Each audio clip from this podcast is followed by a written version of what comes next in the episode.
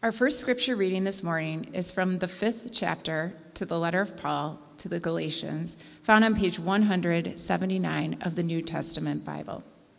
Galatians 5, verses 1, verses 1 and 13 through 25. For freedom, Christ has set us free. Stand firm, therefore, and do not submit again to the yoke of slavery. For you were called to freedom, brothers and sisters. Only do not use your freedom as an opportunity for self indulgence, but through love become slaves to one another. For the whole law is summed up in a single commandment You shall love your neighbor as yourself. If, however, you bite and devour one another, take care that you are not consumed by one another. Live by the Spirit, I say, and do not gratify the desires of the flesh. For what the flesh de- desires is opposed to the Spirit, and what the Spirit desires is opposed to the flesh. For these are opposed to each other to prevent you from doing what you want. But if you are led by the Spirit, you are not subject to the law. Now the works of the flesh are obvious fornication, impurity, licentiousness, idolatry, sorcery, enmities, strife, jealousy, anger, quarrels, dissensions, factions, envy, drunkenness, carousing, and things like these. I am warning you, as I warned you before. Those who do such things will not inherit the kingdom of God. By contrast, the fruit of the Spirit is love, joy, peace, patience, kindness, generosity, faithfulness, gentleness, and self control. There is no law against such things. And those who belong to Christ Jesus have crucified the flesh with its passions and desires. If we live by the Spirit, let us also be guided by the Spirit. May God bless the reading and hearing of His word.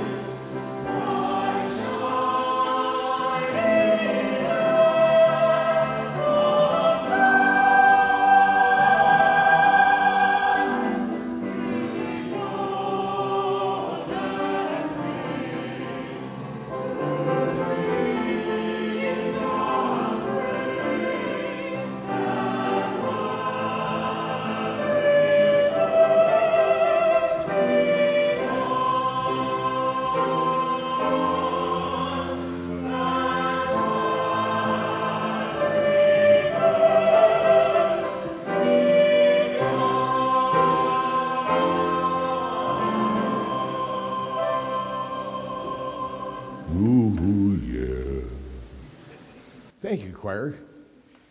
We have a, a guest uh, a keyboard, a guest musician, pianist today because uh, Tyler uh, is off celebrating his grandmother in law's 100th birthday. Tyler's husband's mom turns 100 this weekend, and so they're celebrating. And uh, fortunately, we had uh, uh, Monsieur who was able to step in and accompany the choir. Gospel lesson from the Gospel according to Luke. We're in the ninth chapter. We're going to read verses 51 through 62 if you'd like to follow along, or you can just listen. When the days drew near for Jesus to be taken up, he set his face to go to Jerusalem. And he sent his messengers ahead of them. On their way, they entered the village of the Samaritans to prepare for his arrival. But they did not receive him because his face was set towards Jerusalem. When his disciples, James and John, saw this, they said, Lord, do you want us to command fire to come down from heaven and consume them? But he turned and rebuked them. Then they went on to another village. As they were going along the road, someone said to him, I will follow you wherever you go. Jesus said to him, Foxes have holes and birds have nests, but the Son of Man has nowhere to lay his head. To another he said, Follow me. But he said, Lord, first let me go and bury my father. And Jesus said to him, Let the dead bury their own dead, but as for you, go and proclaim the kingdom of God. Another said, I will follow you, Lord, but let me first say farewell to those at my home. And Jesus said, No one who puts a hand to the plow and looks back is fit for the kingdom of God. The gospel of the Lord. Let's pause and join with me in prayer.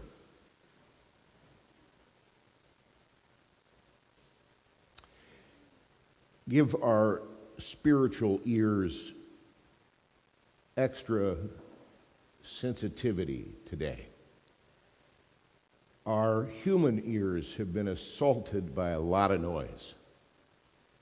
And so sometimes that drowns out what you want to tell our hearts. So just make our ears that hear your word attentive and open to the glory of Christ. Amen. And for the most part in the Gospels, it seems that Jesus is pretty pro Samaritan. Jesus seems to, to like the Samaritans, which wasn't popular. You remember, of course, the story of the Good Samaritan. For most Jews, a Good Samaritan was an oxymoron. They didn't consider any Samaritan to be good. But startlingly enough, in the story that contained a priest and a Levite and a Samaritan, Jesus makes the third guy the hero. It wasn't a popular way to tell a story in Jerusalem to make the Samaritan the hero of the story. In fact, it would be like going to the exact same place in Jerusalem today and making a Palestinian the hero of some story. It wouldn't go down necessarily well with all who were listening. Who were the Samaritans? And why did the Jews detest them so? Well, you have to go back in history to when there were 12 tribes of Israel 10 to the north and 2 to the south. Uh, they split up after Solomon's death when his son decided to raise taxes on the northern provinces to be able to bring more money into the capital city in the south, in Jerusalem. And the 10 provinces said, Well, forget that. We're going to break away and create our own capital in Samaria. So those ten tribes split away. You had the northern tribes of Israel and the southern two tribes of Judah. Following their independence uh, and their capital in Samaria, not many decades later, the Assyrians evaded, invaded, and the ten tribe alliance to the north fell somewhere around 722 BCE. They seem to just disappear to history. Well, mostly.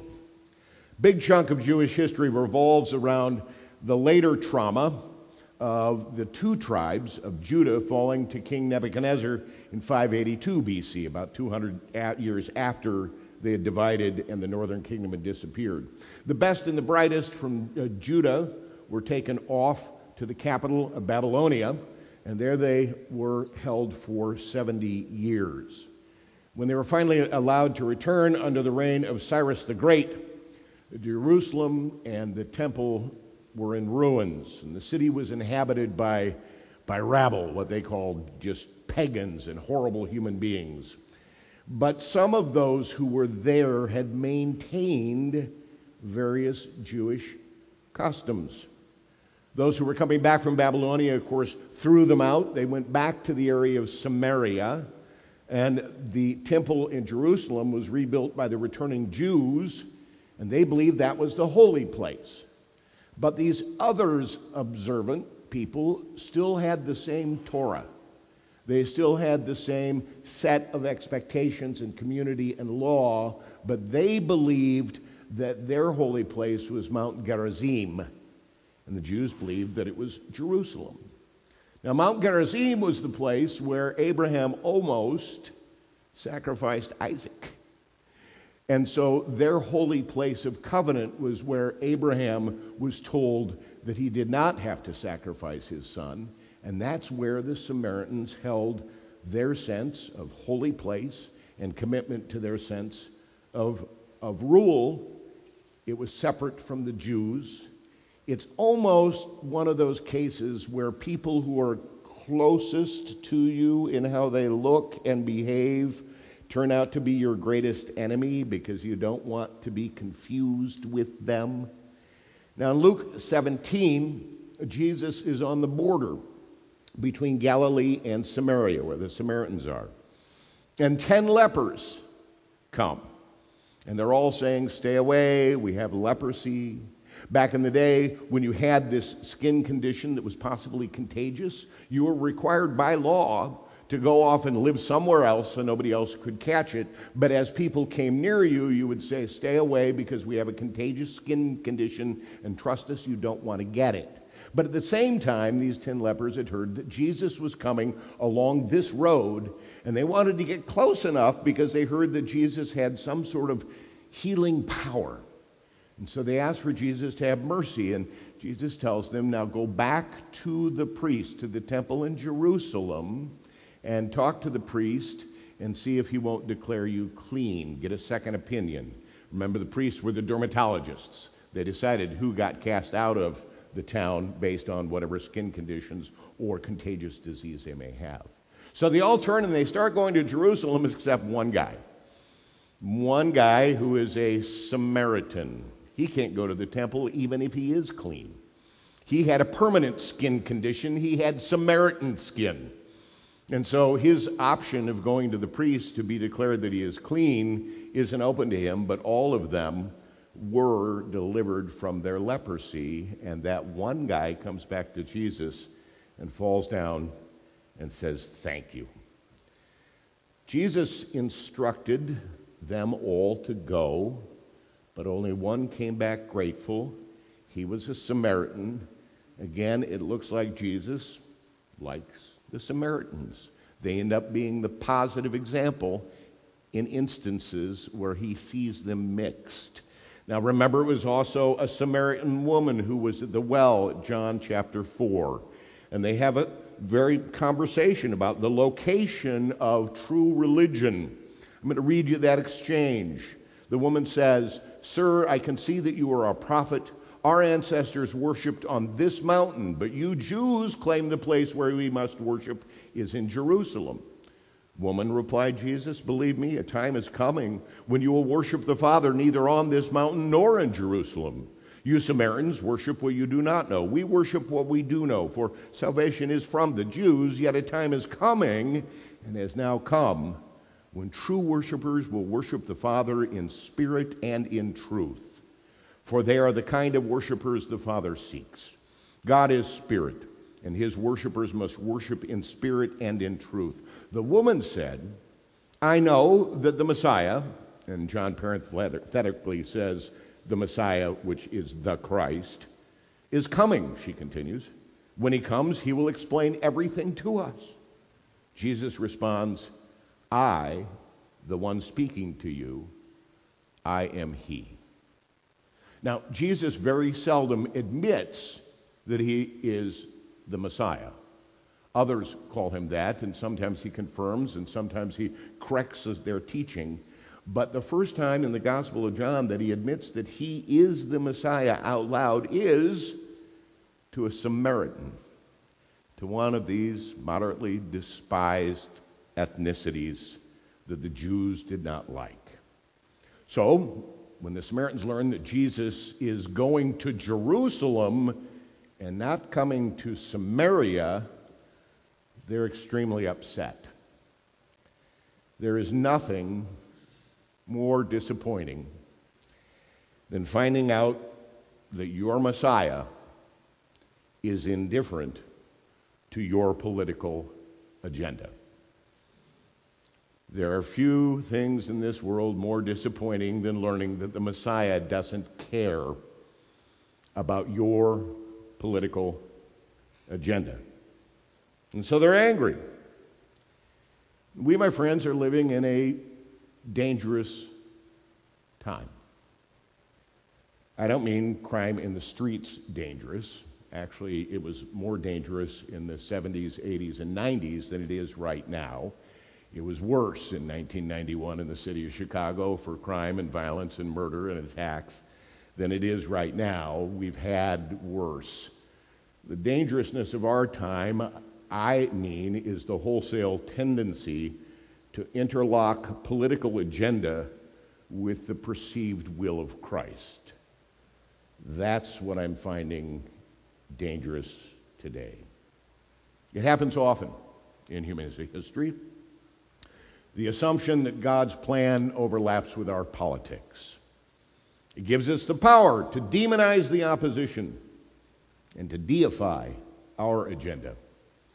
When the Samaritans were hostile to Jesus because he wouldn't join their political party, the disciples are no better. Do you want us to rain fire down on them like Elijah did? They're now clearly our opponents, so maybe they. And Jesus said, Knock it off. That's not what I am about at all. What follows in the Gospel of Luke is not the next story.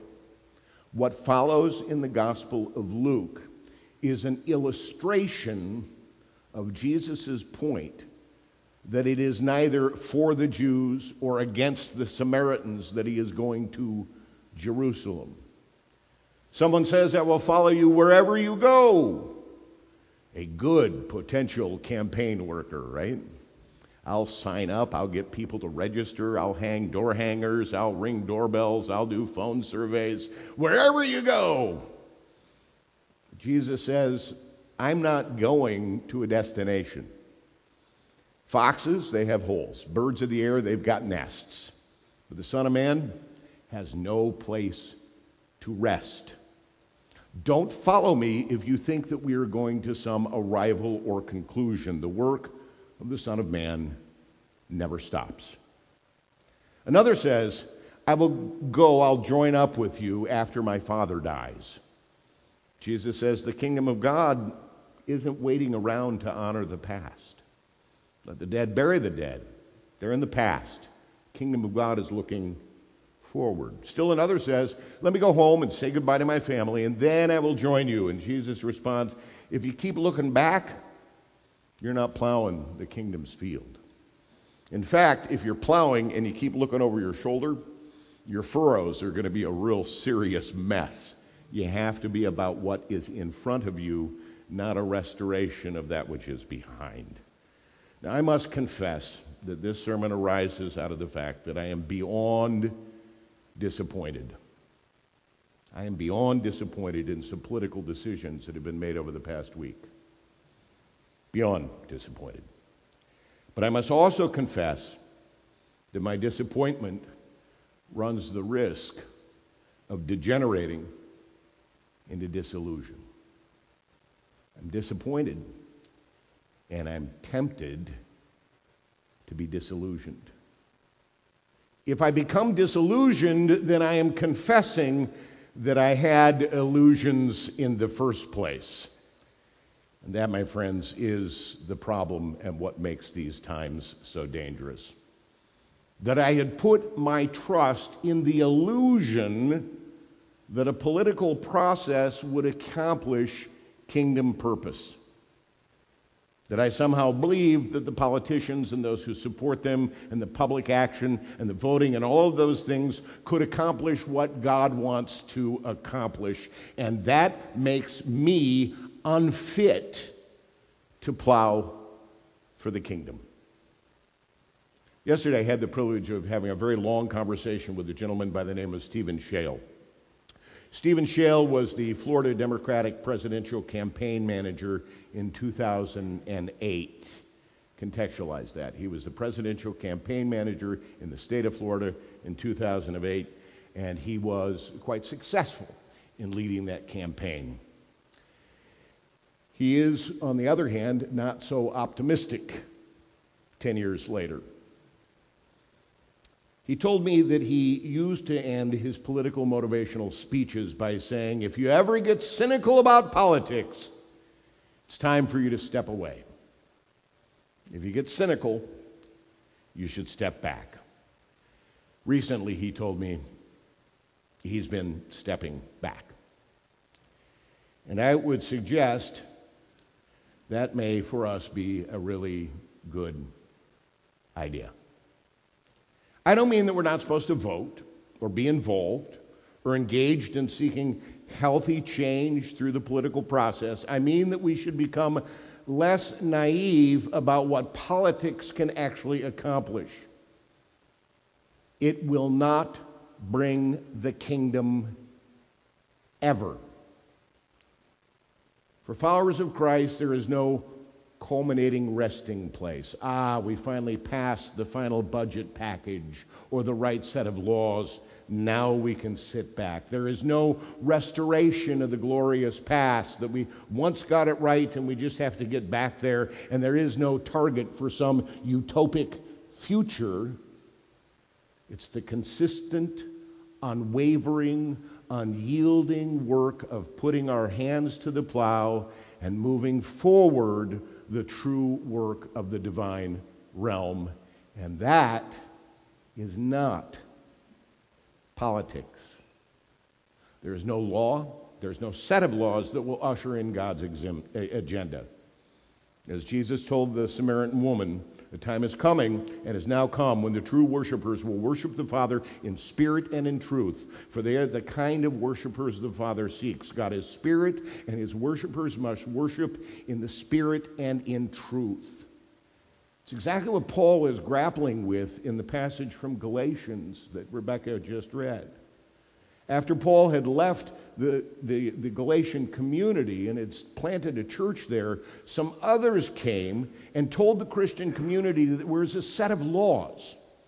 And if they could just abide by these laws and enact them in their community, then they could finally be better Christians. That they could allow themselves to just be guided by this set of statutes. And Paul is furious. Paul says we do not and cannot legislate ourselves into faithfulness.